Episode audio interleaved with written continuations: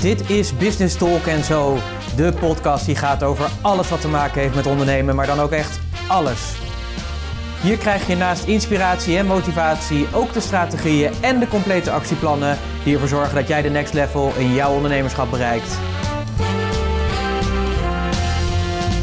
En je gast hier voor vandaag is Pieter Hensen. Een bijzonder goede dag. Dit is aflevering nummer 11 en daarom deel ik deze keer 11 lessen die ik leerde van topondernemer en filantroop Sir Richard Branson. Welkom en leuk dat je weer luistert naar deze podcast. Mijn naam is Pieter Hensen en ik ben ondernemer, investeerder en mede-eigenaar van Purst. Ik hoop dat het goed met je gaat en dat je weer een uh, mooie week hebt gehad. Ik had een uh, mooie week waarin ik uh, vooral veel mooie gesprekken heb gehad. En één daarvan wil ik echt uh, even uitleggen, want dat was echt een bijzondere. En dat was het gesprek met uh, Leonie. Ik heb uh, Leonie leren kennen op een training die ik onlangs heb gevolgd. En ondanks dat we elkaar daar niet echt veel hadden gesproken, voelde ik toch wel echt een, een klik met haar. Afgelopen maandag hadden we besloten van kom, we gaan, we gaan lunchen, we gaan elkaar beter leren kennen. En wat het mooie is, als je echt tijd neemt om een connectie te maken met een ander, dan kan het maar zo zijn dat een afspraak waarvan ik eigenlijk maar twee uur had ingepland, uitloopt naar een afspraak van vier uur. Nou, het was echt super bijzonder gesprek en ook heel erg bijzonder om te ontdekken dat er gewoon mensen zijn op deze wereld die op vele vlakken eenzelfde achtergrond hebben, waar je veel raakvlakken mee hebt en die eigenlijk ook een, eenzelfde levenspad lopen op een bepaalde manier. En ik, ja, ik moet je echt zeggen, dat vind ik echt de pareltjes in, in het leven. Daar ben ik echt heel erg uh, dankbaar voor. Kortom zou je kunnen zeggen connectie. En ik moet je ook eerlijk zeggen dat deze podcast die is ook tot stand gekomen door connectie. Want aan het einde van elke podcast vraag ik of je wilt reageren op de podcast. En dat wordt gedaan. En dat vind ik uh, echt super leuk. Ik vind het leuk dat mensen de tijd nemen, dat jij de tijd dus neemt om een connectie met mij te ma maken. Wat ik heel bijzonder vond, bijvoorbeeld, zo kreeg ik laatst een e-mail van Gijs. Gijs ken ik helemaal niet. Maar het leuke was is dat hij vertelde dat hij onderweg was van Berlijn naar, uh, naar Nederland. En dat hij dus vier uur lang al mijn podcast heeft geluisterd. En daardoor dat zijn reis gewoon super snel ging. Nou, ik moet je echt, echt zeggen, dat vind ik echt bijzonder. Daar, daar word ik wel een beetje stil van, om heel uh, eerlijk te zijn. En kreeg ik dus ook eind september een mailtje van Lydia. En ze vroeg me om ook eens een boekenlijst mee te sturen met de podcastnotities die mij inspireren of waar ik inspiratie van krijg of die waardevol zijn voor jou om mee aan de, aan de slag te gaan. En deze e-mail die bracht mij dus op het idee ook om af en toe een boekreview te gaan doen. Ik heb veel boeken gelezen, ik lees veel boeken. Ik moet heel eerlijk zijn dat ik tegenwoordig eigenlijk meer boeken luister dan dat ik ze lees. Maar dat komt gewoon omdat ik dat praktischer vind, qua tijd. Ja, ik vind het heerlijk zeg maar, om de tijd die nutteloos is, om die gewoon goed op te, op, op te vullen. En dat doe ik dan door naar, naar boeken te luisteren onder andere of andere podcast. Maar ik wacht eigenlijk nog op één boek waar ik heel erg naar benieuwd ben. En dat is de nieuwe autobiografie van Sir Richard Branson.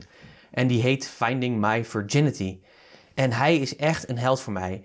Ja, als ik naar hem kijk, dan denk ik: wow, weet je, dat is echt een voorbeeld van iemand die gewoon zo ongelooflijk bizar zijn ondernemerschap heeft vormgegeven. En nog steeds vandaag de dag heel veel mensen inspireert, waaronder mijzelf.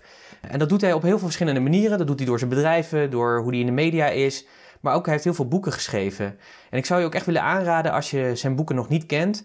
Zal je zo dadelijk wat meer van hem vertellen, mocht je hem nog niet kennen. Lees dan in ieder geval zijn vorige biografie. Die heet Losing My Virginity. Super boek en dan lees je ook weer over een ondernemersreis. En ik doe dat heel vaak. Ik lees heel veel biografieën van ondernemers of mensen die mij inspireren. En wat ik daaruit haal is hun reis. Hun reis die zij hebben gemaakt om te bereiken wat ze hebben bereikt. En wat je daarin ziet, zeg maar, is dat het ja, vaak een hele ingewikkelde reis was. Of dat het een reis was die absoluut niet over rozen ging. En dat is heel erg goed om te doen. Want wat mij doet, en ik denk dat het ook voor jou zou kunnen doen en doet, is dat het je perspectief brengt. Want heel vaak, zeker als je ondernemer bent, dan weet je dat, dan, dan kun je ook ongeduldig zijn. Dan wil je gewoon dat het lukt, dan wil je dat het snel lukt. Maar je leest bij deze verhalen, lees je allemaal dat het gewoon een tijd kost om daar te komen waar ze willen komen. Ik heb bijvoorbeeld hier Shoe Dog staan van Phil Knight, dat is de oprichter van Nike. Het is een heel interessant boek, ook een aanrader. Wat daarin gaat, het gaat over de eerste jaren van Nike, de eerste 20 jaar van Nike. En als je dan ziet, zeg maar, dat hij er toch ruim 20 jaar over heeft gedaan om gewoon echt een topbedrijf te worden. En nu explodeert dat natuurlijk nog verder. Je leert de weg kennen en je ziet ook de ups en downs. En je ziet ook, ook bij Richard Branson dat het gewoon niet over één nacht ijs gaat. En een van zijn uitspraken die hij heeft gedaan, die, ja, die, die heb ik echt in mijn hart gegrift, is... There are no quick wins in business. It takes years to become an overnight success. En dat ja, dat is gewoon waar. Er zijn maar echt weinig voorbeelden van, van ondernemers die meteen binnen 1, 2 jaar zo enorm succesvol zijn. Er zit vaak een hele struggle in. En dan ergens doen ze iets anders, totaal anders. En dan gaat het in één keer lopen. En dan lijkt het soms zo van, ja, wow, weet je. Het kan dan in één keer soms zo lijken dat het allemaal maar zo op hun pad komt. Maar dat is helemaal niet waar. Daar gaat gewoon een hele weg aan vooraf. En dat sterkt mij heel erg in mijn eigen ondernemerschap en ook in mijn ongeduld. Het geeft mij het perspectief dat ik denk van ja, Pieter, weet je, je bent zeven jaar onderweg, je bent goed bezig, maar tel er nog eens zeven jaar bovenop en kijk dan eens waar je dan zou kunnen staan. En ja, ik weet één ding zeker, dat wordt echt ongelooflijk en massive. Dus zo zie je maar dat een connectie, dat een Lydia die hierop reageert, ja, die uh, heeft mij tot inspiratie gebracht. Ik zal regelmatig een boekreview doen. Uh, vind ik ook leuk, want dat houdt mezelf ook scherp natuurlijk. Maar ik denk dat ik heel veel boeken heb die heel waardevol zijn. Waar we veel lessen uit kunnen leren. Waar veel waardevolle content in zit. Die jij kan gebruiken om te zorgen dat je zelf en je als ondernemer, maar ook je onderneming, je bedrijf naar een hoger plan kan, uh, kan tillen. Maar voordat we dat gaan doen, uh, wat ik zei, ik werd dus geïnspireerd door dat ik nog aan het wachten ben op die autobiografie van Sir Richard Branson. En toen dacht ik, wat ik eigenlijk wil gaan doen in deze podcast is van alle boeken die ik heb gelezen, van alles wat ik van hem heb gezien, van ik heb hem helaas nog niet in het echt mogen mee, meemaken, maar dat staat absoluut op mijn lijstje om een keer bij hem op Necker Island te komen. En dat gaat ook echt gebeuren. Binnen nu en vijf jaar is dat realiteit voor mij. Maar ik heb ook mensen gesproken die al bij hem zijn geweest al die informatie, ja, die geven mij inzichten hoe ik met mijn eigen ondernemerschap uh, aan de slag kan. En die informatie, die dingen die mij daarin inspireren, die heb ik vormgegeven in deze podcast. En daarom deel ik graag dan ook 11 lessen die ik dus heb geleerd van topondernemer Sir Richard Branson. Nou, mocht je Richard Branson nog niet uh, kennen, hij is een beetje een soort hippie, komt uit de jaren 70. Hij is eigenlijk groot geworden doordat hij op een gegeven moment ja, een platenlabel is gestart. Virgin Records. Die heeft hij op een gegeven moment kunnen verkopen en daar is hij heel rijk mee geworden. Mm, maar dat heeft een hele tijd geduurd voordat dat een echt een succes wordt, uh, uh, was. En dat lees je dus onder andere ook in Losing My Virginity. Een super boek om gewoon ook te zien hoe, dat, uh, nou ja, hoe, hoe hij dat ook heeft gedaan en wat hij daarin doet. En dat hij dus ook fearless is. In die zin fearless dat hij gewoon massive action neemt en continu weet waar hij naartoe gaat en welke stappen hij daarin zet. Echt super, super waardevol om te lezen, zo'n boek. Toffe is, is dat hij op een gegeven moment na eh, de verkoop van Virgin Records. Eigenlijk is zijn grote stap, en daar kennen we misschien de meesten wel van, is dat die Virgin Atlantic is gestart. En dat is gewoon een vliegtuigmaatschappij. Nou, verder heeft hij inmiddels, is zijn imperium enorm gegroeid. De brand Virgin, ja, die is heel groot geworden en die wordt ook veel gebruikt. Maar daarnaast heeft hij ook nog andere ja, bedrijven die niet die naam dragen. Maar wat hij doet eigenlijk in zijn ondernemerschap is dat hij elke keer nieuwe bedrijven begint. En vaak doet hij dat niet eens zelf, want tegenwoordig is hij zo ja, bekend en beroemd dat mensen met een goed idee of een bedrijf naar hem toe komen. Ehm, en dan kijken ze of het zin heeft zeg maar, om het toe te voegen aan de Virgin brand. Dus ik denk dat hij inmiddels wel. Hij zei laatst ook: Ik weet zelf niet eens meer hoeveel bedrijven ik heb. Maar de schatting is dat dat rond de 500 bedrijven zijn waar ja, de Virgin Group een aandeel in heeft. Dus hij is gewoon echt super top ondernemer. Uh, maar het mooie daarvan vind ik ook, doordat hij dat is, heeft hij natuurlijk heel veel geld verdiend. En dat doet hij vandaag de dag nog steeds. Maar dat maakt ook weer mogelijk, en daarin vind ik hem ook een voorbeeld voor veel van ons als ondernemers zijnde, is dat die Virgin Unite is gestart. En dat is gewoon zijn stichting waar hij heel veel mooie dingen mee doet, heel veel mooie projecten mee doet, die vooral gaan over ondernemerschap, leren en vooral voor groepen mensen die ja, niet de mogelijkheden hebben die jij en ik misschien wel hebben gehad om die stap te kunnen zetten in dat ondernemerschap. En dat is gewoon heel, veel, heel erg gaaf. Je kunt het zo gek niet bedenken of Virgin heeft het wel uh, bedacht de Virgin Bank, Virgin Telefoon. En wat het ook is, het is echt ook een daredevil. Hij is ook iemand die echt extreme dingen doet. Dat heeft hij ook nodig. Hij is ook een van de mensen geweest die voor het eerst in een hete luchtballon in de stratosfeer rond de aarde is gegaan. Ja, dat is gewoon echt freaky. En als je ook die verhalen ook daarover leest, dan had het ook soms niet veel geschild of dan was hij er niet meer. Dus hij houdt echt ook van die extreme uitdagingen. Dan wil ik niet zeggen dat je dat moet, moet doen, maar wat mij opvalt bij veel ondernemers, en zeker die topondernemers, die succesvolle ondernemers, is dat zij vaak ook dat hebben, zeg maar. Dus dat ze aan de ene kant heel erg ja, striven, zeg maar, vooruitstrevend zijn naar waar ze naartoe willen. En aan de andere kant zijn ze dus ook in hun dagelijks leven, hebben ze ook die rush of die kick nodig om ook in die high energy te blijven. En dat vind ik heel erg cool om te zien. Ik heb dat zelf absoluut uh, heel anders. Uh, niet op die manier, echt niet. Maar ik vind het wel interessant om dat, om dat te zien. Er zit een soort winners mentaliteit in, waardoor het ook zorgt dat zij daar zijn waar zij zijn. En dat vind ik heel erg uh, cool. Wat ik zei is, ik wil je meenemen in deze podcast met 11 lessen, aangezien het podcast nummer 11 is, 11 lessen die ik heb geleerd van Sir Richard Branson. Ik zou zeggen, pak even pen en papier. En oh ja, tuurlijk, heb ik natuurlijk ook weer de podcastnotities voor je samengesteld. Uh, hierin heb ik die 11 lessen vormgegeven, zijn mooi vormgegeven in een pdf-file. Die kun je downloaden. Ga dan ervoor even naar puurst.nl slash podcast 11. Dus puurst.nl slash podcast 11. En dan heb je een heel mooi ja, samenvatting van deze podcast tot je beschikking. En dat is een hele waardevolle. Sla die lekker op en bekijk die af en toe weer eens eventjes uh, om weer inspiratie op te doen. Oké, we gaan aan de slag. Les nummer 1. Daag de status quo uit. Als ik iets heb geleerd van Sir Richard Branson, dan is dat het wel. Is dat hij altijd maar vanuit de positie van zijn klant is gaan kijken naar ja, de realiteit van heel veel verschillende bedrijven. Ik denk dat dat ook is wat, hij, wat hem zo succesvol heeft gemaakt en groot heeft gemaakt, is dat hij op een andere manier naar, zijn, ja, naar de producten en diensten keek en vooral ook naar de dienstverlening. Een van de voorbeelden is bijvoorbeeld dat hij, dat hij een eigen vliegtuigmaatschappij is begonnen, omdat hij vond dat de klantenservice en de manier hoe het ging in de vliegtuigindustrie super waardevol verhaal om ook eens te lezen. Uh, wat ik zei, dat vind je in zijn eerste autobiografie, Losing My Virginity. Het mooie van daar is dat je dus ziet wat iemand ervoor moet doen om daar te komen. Bijvoorbeeld het überhaupt starten, landingsrechten krijgen. het gevecht tussen, uh, ja, met British Airways, de nationale luchtvaartmaatschappij die echt gewoon ja, absoluut niet met hun klanten bezig was. Uh, maar vooral ja, met hunzelf echt op de Engelse manier, hè, zeg maar vanuit de, de upper class geregeerd. En hij ging daar natuurlijk als een disruptive uh, guy, maar, die hele wereld veranderen. Super gaaf. Ook hoe hij dat heeft gedaan om het totaal anders aan te pakken. Hij was ook de eerste die bijvoorbeeld een upper class in een, in een vliegtuig had. Dus nog een, ja, nog een soort, soort first class up. Al dat soort dingen. En wat ik echt heel erg leuk vind is, en misschien ken je het wel, is kijk eens bijvoorbeeld hoe, uh, als je dat googelt op YouTube, en ik zal het ook opnemen in de podcastnotitie, kijk eens bijvoorbeeld hoe zij hun instructies vormgeven voordat je vertrekt. Normaal heb je natuurlijk een stewardess er staan die allerlei bewegingen doet en dingen aantrekt en, en, en, en laat zien hoe je kan zorgen dat je veilig weer uit de vliegtuig komt als er een crash is. Het mooie daarvan is, is dat zij meerdere vliegtuigmaatschappijen doen dat nu, hebben gewoon daar een instructievideo van gemaakt. Maar die is gewoon super vet gemaakt. Die is gewoon zo vet. En daarmee maken zij het verschil. Daarmee dagen zij elke keer de status quo uit. Dat is ook, denk ik, wat wij als ondernemers te doen hebben. En dat zie je natuurlijk ook. De ondernemers die echt het verschil maken, zijn de ondernemers of nou, niet echt het verschil maken, dat is natuurlijk niet waar, want jij maakt ook verschil. Maar ondernemers die vaak hard groeien, dat zijn vaak de ondernemers die in een slapende markt een nieuwe manier de vorm geven, waardoor die markt wakker wordt, maar vooral waardoor het gebruikersgemak voor jou en mij als consument veel beter wordt. Neem bijvoorbeeld de taxibranche met Uber.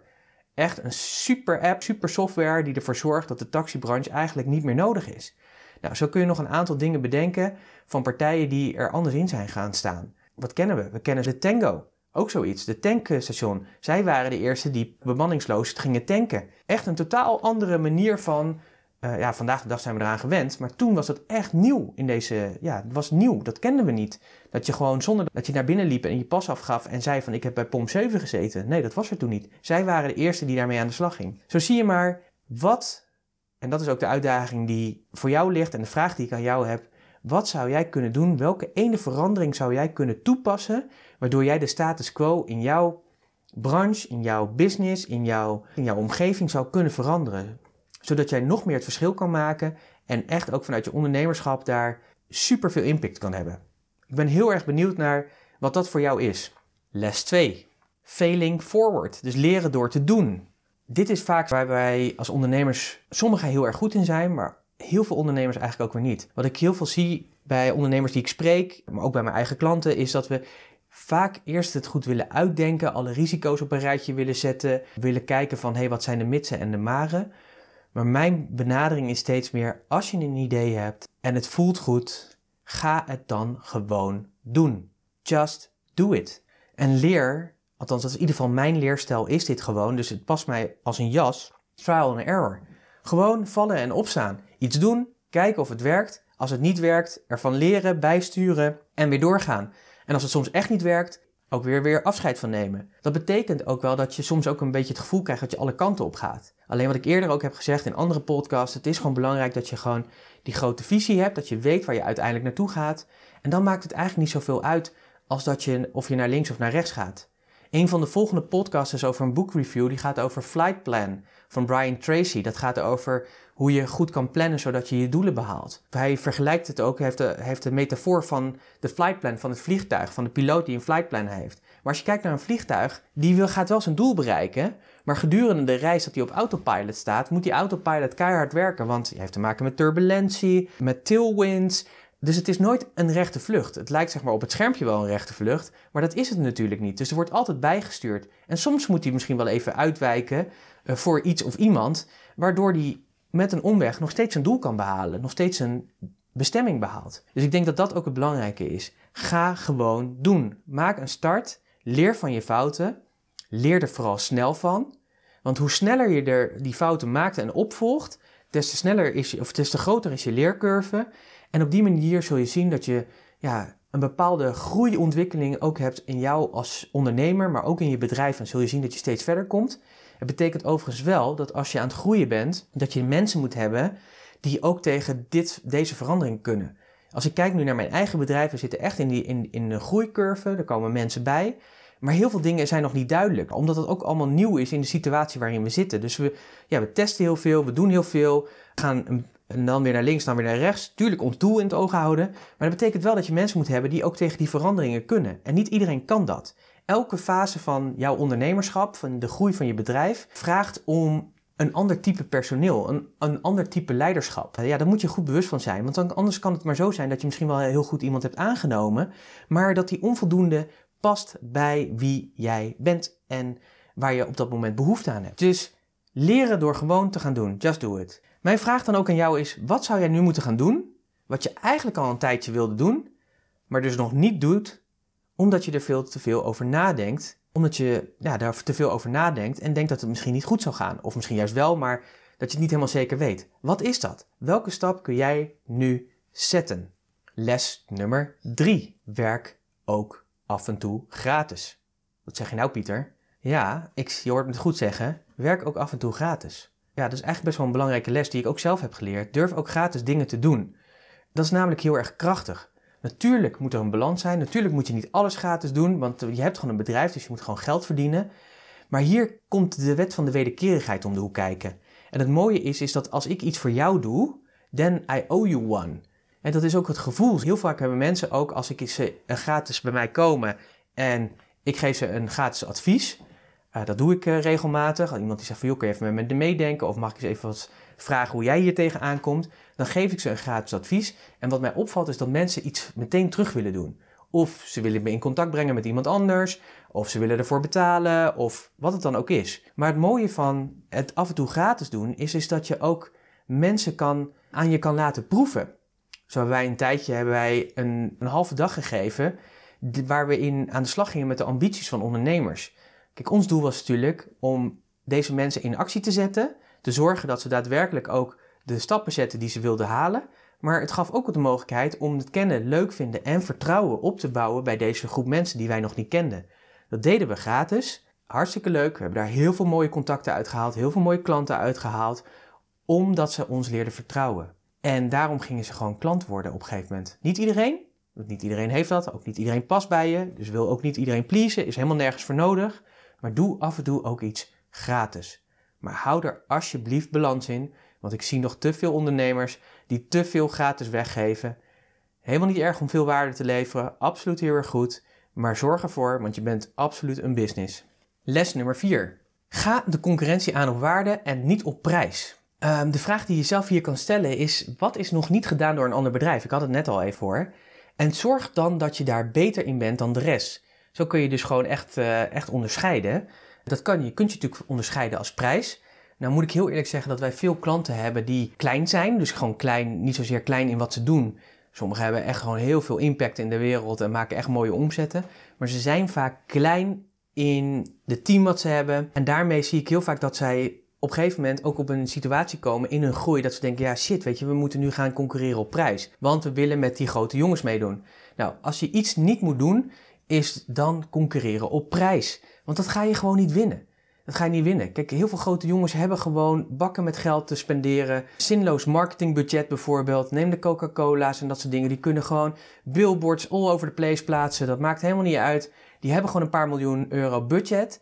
Maar dat heb jij waarschijnlijk niet. En als je dat dus niet hebt, betekent het dus dat je niet moet gaan concurreren op die prijs, maar dat je moet gaan concurreren op waarde. En daarom is het ook zo belangrijk, en dit past een beetje bij les nummer, dit past een beetje bij les nummer 1, daag die status quo uit, is dat je dus ook kijkt zeg maar, naar je concurrentie bijvoorbeeld.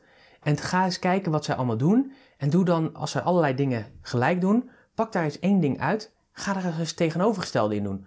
Of doe het daarin tien keer beter dan dat de rest het doet. Doe het tien keer anders dan dat de rest het doet. En je zult dus zien wat er dan gaat gebeuren. Mijn vraag aan jou is dus ook: wat kun jij beter en anders doen dan de rest van jouw veld? En als ik kijk naar Richard Branson, dan is dat iets wat hij heel veel heeft gedaan. Hij heeft heel veel gekeken naar bestaande werelden, gedacht van ja, wat doen zij daar nou precies in? En hij is daar bepaalde dingen totaal anders gaan doen of stukken beter gaan doen. En daarmee is de Virgin brand gewoon maar beter geworden. Ongelooflijk hoe hij uh, dat doet en dat is heel succesvol. Les nummer 5. Droom groot. Heb een B-hack. Wat? Ja, een B-hack. Een Big Harry Audacious Goal. Een Big Harry Audacious Goal. Wordt ook wel in het Nederlands genoemd een grootharig monster van een doel. En een B-hack is eigenlijk niet anders dan een heel groot doel wat je jezelf stelt, maar waarvan je weet dat je hem eigenlijk bijna niet kan realiseren. Nou is het mooie van zo'n B-hack, als je die hebt, is dat het je enorme focus geeft en dat het je ook stimuleert om anders te gaan denken en te gaan doen. Wat is dan een voorbeeld van een B-hack? En ik zal je een voorbeeld geven. We kennen natuurlijk allemaal de man op de maan. Uh, die wordt ook vaak genoemd als het hierover gaat. Uh, John F. Kennedy, die zijn 62. Jongens, voor het einde van het decennium, dus voor 1970, zetten wij een man op de maan. Niet alleen op de maan, maar we zorgen er ook absoluut voor dat hij weer terugkomt. Dat hij ook weer levend weer terugkomt. Nou, je moet je bedenken, zeg maar, dat in die realiteit, ja, dat ging natuurlijk tussen de strijd, zeg maar, tussen de Russen en de Amerikanen. Eigenlijk heeft die strijd vooral door de Russen gewonnen, maar dat even terzijde. In die tijd was, na, was de NASA daar absoluut nog niet mee bezig. Zij dachten aan onbemande ruimtevluchten met dieren bijvoorbeeld. Je kunt je voorstellen dat toen Kennedy dat zei, er nog enorm veel dingen ontwikkeld moesten worden, uitgevonden moesten worden, die vandaag de dag heel normaal zijn, maar toen er nog gewoon niet waren. Het voordeel dus van zo'n BIAC is dat die heel duidelijk is. Oké, we gaan een man op de maan zetten en weer terug. Dus het doel is heel helder. De maan is outer space, die zien we elke avond bij helder weer. We weten waar die staat. Een mens is ook een duidelijk verhaal. We weten waar die maan is, daar moeten we iets voor doen. We weten ook wat we kunnen doen of we moeten gaan uitvinden hoe we kunnen zorgen dat die man op de maan komt. En dat hij dus ook weer terugkomt. Nou heb ik uh, onlangs ook gesproken met uh, Bas Lansdorp. En hij is van de Mars One Project. Daar, ga ik, uh, daar heb ik mogen, in mogen investeren en dat is super gaaf. Hij is bijvoorbeeld een Nederlander met ook zo'n B-hack. Zijn doel is om in 2032 de eerste vier mensen naar Mars te brengen. En die blijven daar ook. Ook zo'n enorme B-hack. Heel duidelijk doel. Mars is outer space. We hebben vier mensen. Maar er moet natuurlijk nog heel veel voor gebeuren. Het coole is, is dat hij, dit is zijn levenswerk. Alles wat hij doet staat in het teken van dat doel behalen.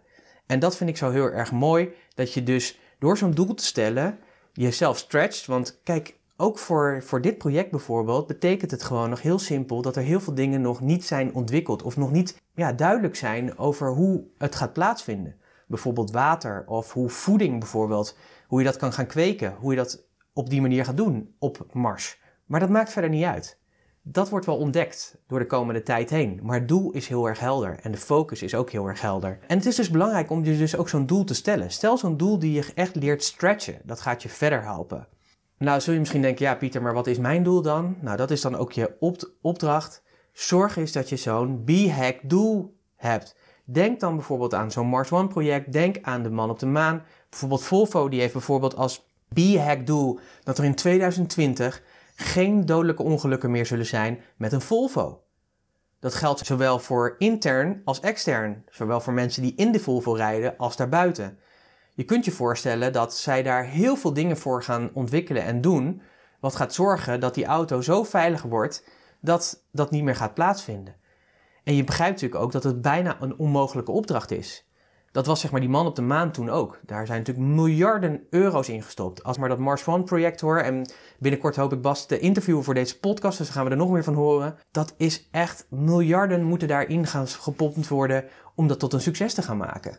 En dat is ook het gaaf uh, van dit verhaal. Dus jouw opdracht is, als je hem nog niet hebt, creëer voor jezelf een B-hack. Wat wordt jouw man op de maan? Ik ben heel erg benieuwd. Laat het me weten. Deze vragen, ik zal ze ook opnemen in de, in de podcast notities.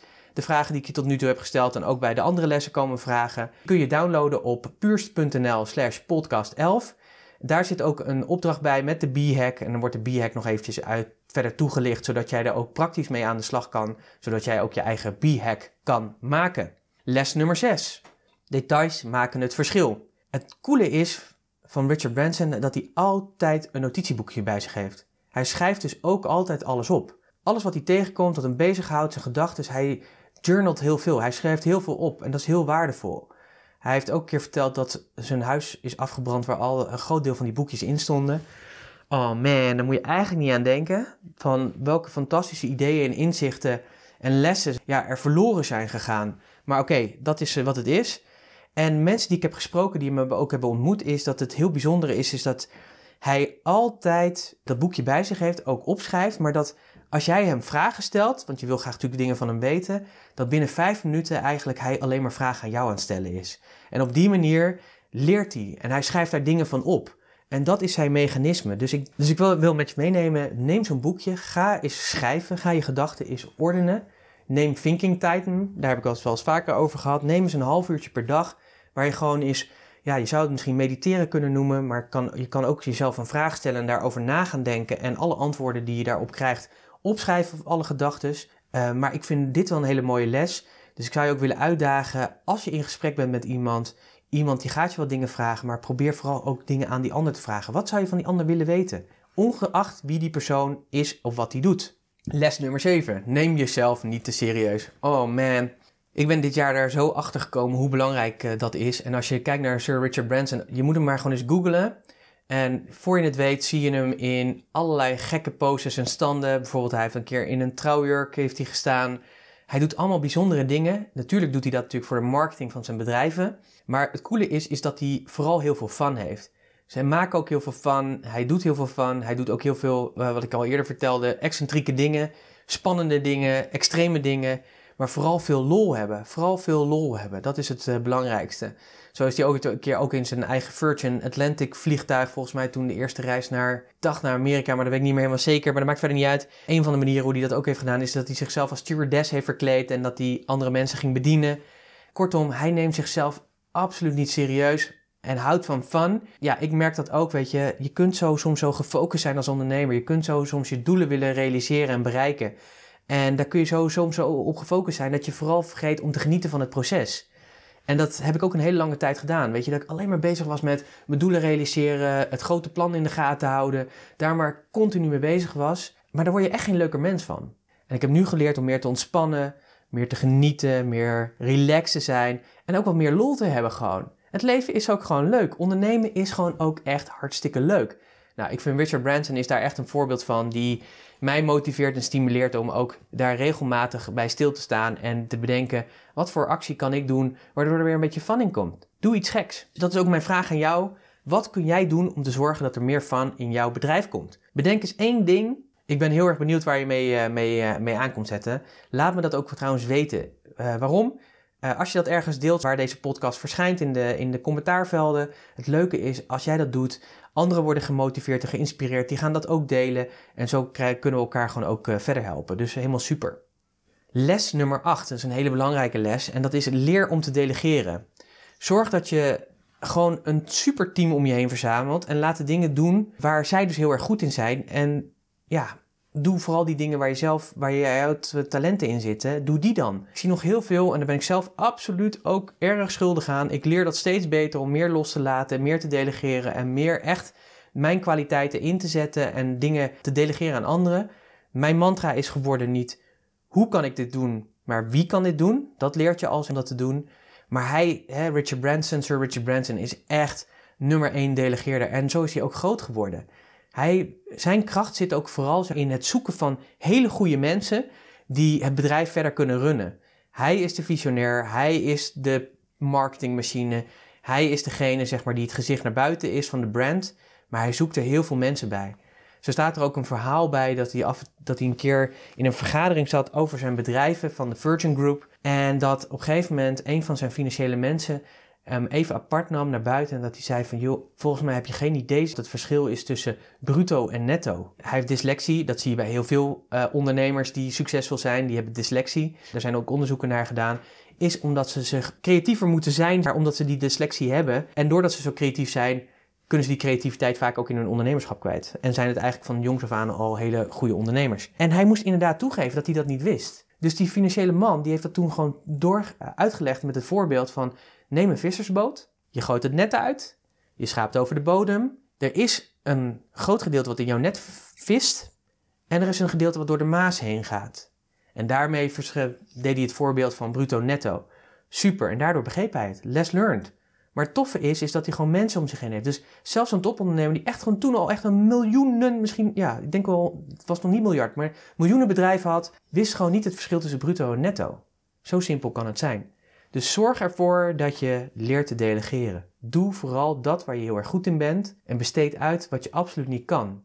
Dus het leuke is, ik sprak uh, laatst een ondernemer, die zei ook van, ik kies er bewust voor om steeds minder te weten. Want hoe meer ik weet, des te meer ik het zelf ga doen. En als ik het niet weet en niet kan, dan lukt, lukt het me ook niet. Nou, het grappige was, is dat de persoon die dat zei, uh, op een gegeven moment een presentatie hield en een filmpje wilde invoegen tijdens het gesprek, uh, dat kwam in hem op, dat hij echt letterlijk niet wist hoe hij dat voor elkaar moest krijgen en ook niet hoe hij dat weg moest krijgen. Zijn assistent moest dat doen, gaan doen. Dus zo zie je maar weer, delegeer, delegeer. Dus mijn vraag aan jou is, wat kun jij nu uitbesteden, nu op dit moment, aan iemand anders?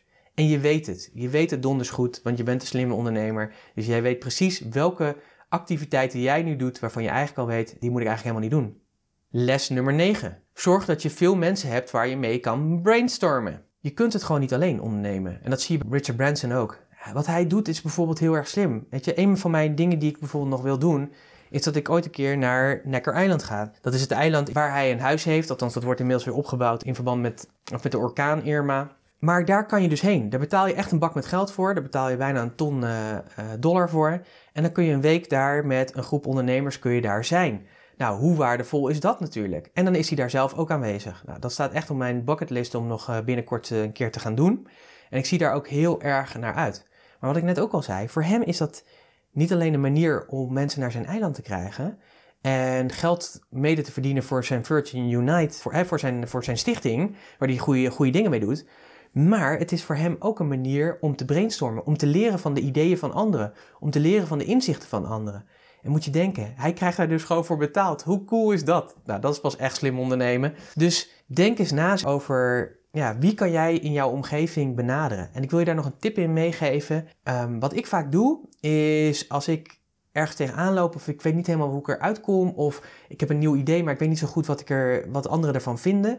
Wat ik dan vaak doe op het kantoor waar ik zit, daar eh, zitten er meerdere uh, officen en ik klop dan even aan bij twee of drie van mijn buren en dan vraag ik even of ze vijf minuten van mijn tijd hebben. En wat ik in die vijf minuten doe, en het is echt niet langer dan vijf minuten, ik zet ook echt een wekker. Wat ik in die vijf minuten doe, heel erg simpel, ik leg hun de situatie voor, daar gebruik ik 1 à 2 minuten voor. En drie minuten lang vraag ik hun om te brainstormen, dus alles wat in hun opkomt uit hun brain te halen, te dumpen. En ik schrijf het op of ik neem het op. En dan na die vijf minuten dan gaat er een wekker. Dan stop je ook. Dan zeg ik vaak dankjewel voor, voor je tijd. Super. En wat ik dan ga doen, dan ga ik over alle notes heen of ik luister het terug. En dan zitten daar altijd hele waardevolle ideeën bij. Waar ik zelf niet aan gedacht had. Waar ik zelf niet op gekomen was. En ja, dat is natuurlijk super gaaf. En dat is een hele mooie, simpele tool die jij ook kan gebruiken om te zorgen dat je ja, mensen om je heen kan vergaren die met je mee brainstormen, waardoor je plannen, je ideeën nog beter worden dan dat ze al zijn. Ja, les nummer 10. Er zitten wat herhalingen hierin, maar dat laat ook zien hoe belangrijk het is. Screw business as usual. Een van zijn boeken heet ook Screw it, let's do it. Super interessant boek, zeker lezen. Um, wat ik ook al zei, wat hier in de les is, is dat je kijkt naar hoe dingen gaan. En als jij het anders wil doen, ga het dan ook echt anders doen. Even als voorbeeld, ik ben bezig met een app aan het bouwen voor digitale nomaden. Dat wordt een super gave app, daar ga ik binnenkort ook natuurlijk wat meer over vertellen. Maar we zitten bijvoorbeeld ook na te denken over het verdienmodel. Het meeste verdienmodellen bij apps is, is dat, we dat je een gratis app bouwt. Op een gegeven moment komt er advertentie in. Dat willen de gebruikers niet. En dan ga je naar een betaalde versie. Ja, wij vragen ons af of dat een interessant model is. Of dat het tijd wordt om die realiteit, business as usual, om die te gaan screwen. Dus we zitten nu te brainstormen om te kijken of we niet meteen een betaalde app ervan kunnen maken. Of misschien wel op hele andere manieren. Nou, daar ga ik nu niet te veel over vertellen. Maar zo zie je maar weer, denk er eens over na. Hoe gaan de dingen in jouw niche, in jouw branche, in jouw bedrijf? Doe jij de dingen zoals je ze geleerd hebt, zoals je denkt dat het moet, of dat je boekhouder bijvoorbeeld zegt dat het moet, of je accountant? Of denk je zelf ook eens na en kijk je van, hé, hey, maar dit is business as usual en jij bent niet usual. Jij bent gewoon een business die impact wil maken. Jij wil het verschil maken. Dus maak dan ook dat verschil. En als het betekent dat je anders wilt zijn, anders wilt doen en anders ervoor gaat, ga dat dan ook doen. Weet je, het is aan jou. Als jij wilt dat je klanten van tevoren betalen, dan betalen ze gewoon van tevoren.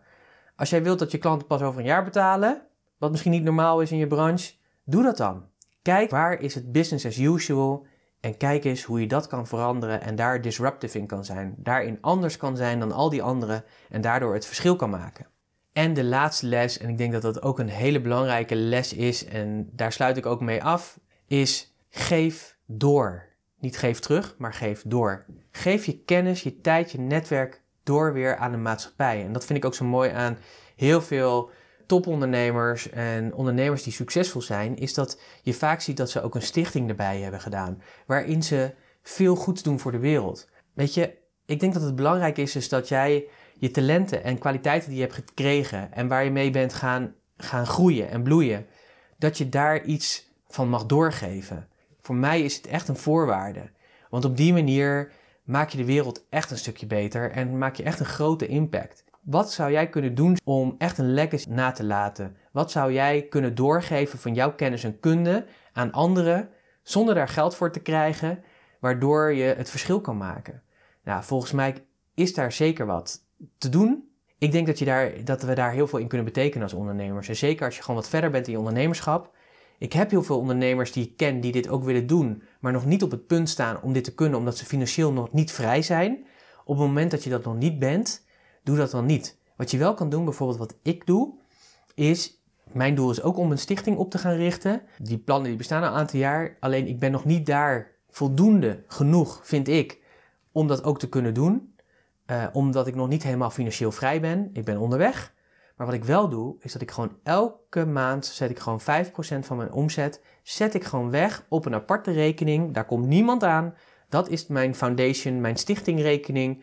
En als ik straks die stichting over misschien nu in drie jaar ga starten, dan zit daar al gewoon een bak met geld, wat zo over kan naar die stichting en waar goede uh, dingen al van worden, kunnen worden gedaan.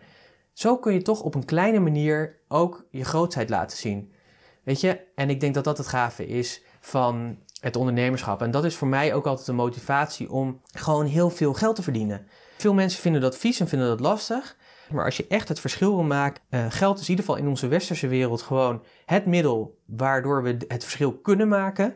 Het mooie ervan is, als je er veel van hebt, kun je het verder investeren, waardoor je bedrijf kan groeien, waardoor het nog groter kan worden. Maar het mooie daarvan is, is dat je van die overvloed, en ik heb ooit een keer bij een training een heel mooi voorbeeld gezien, is dat iemand die had een glas water voor zich, die vulde dat met een kan en op een gegeven moment zit je glas natuurlijk vol.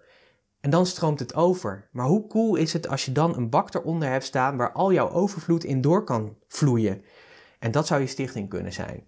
Weet je, zorg dat je cup gevolg, uh, ja, dat die vol wordt, maar zorg ook dat die vol blijft. Zo vol dat hij gewoon gaat overstromen, zodat jij ook het verschil kan maken. Richard Branson heeft het gedaan met Virgin Unite. Ander voorbeeld zijn natuurlijk de Bill en Melissa Gates Foundation.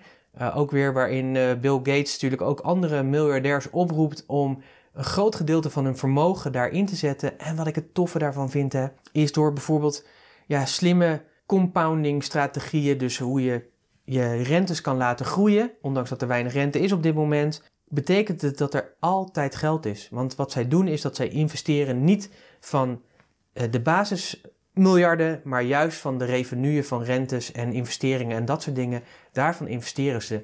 Dus het betekent dat de bron nooit opraakt. En dat de doelen die zij willen bereiken, malaria de wereld uit of wat het ook is waar ze mee bezig zijn, eh, ook daarin hebben ze hun focus. Daar kunnen ze echt heel veel en groot verschil in maken. En dat vind ik zo gaaf ook aan ondernemen. En daarom ben ik ook zo graag ondernemer, is omdat wij dat ook groots kunnen doen. Wij kunnen het verschil maken. We kunnen een mooie boterham eten. We kunnen creëren. We kunnen impact hebben op onze klanten en op onze omgeving. Maar we kunnen echt ook nog een grote fingerprint achterlaten op deze aarde door het verschil te maken. En hoe groot of hoe klein jij dat doet, maakt mij niet uit. Maar ik denk dat het een waardevolle les is. Geef door. Zorg ervoor dat het verder komt. Dat het niet alleen bij jou blijft, maar dat ook de generaties na jou en de mensen om je heen worden gemotiveerd en gestimuleerd door wat jij te bieden hebt. Nou, hoe cool is dat? Dit waren weer de elf lessen die ik leerde van Sir Richard Branson. Echt een super waardevolle ondernemer om in de gaten te houden. Ga naar bol.com, koop zijn boeken, lees ervan, leer ervan. Ik zie heel erg uit naar zijn nieuwe boek. Dit waren elf mooie lessen, nog even op een rijtje. Les 1, daag de status quo uit. Les 2, leren door te doen.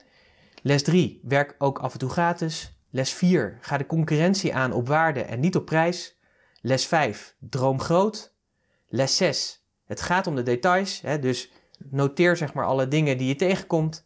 Neem jezelf niet te serieus als les 7. Les nummer 8 is leer om te delegeren, een hele belangrijke. Les 9, zorg dat je veel mensen hebt waar je mee kan brainstormen. Zorg ook dat je veel verschillende mensen hebt. Les 10 was screw business as usual. En les 11 is geef door.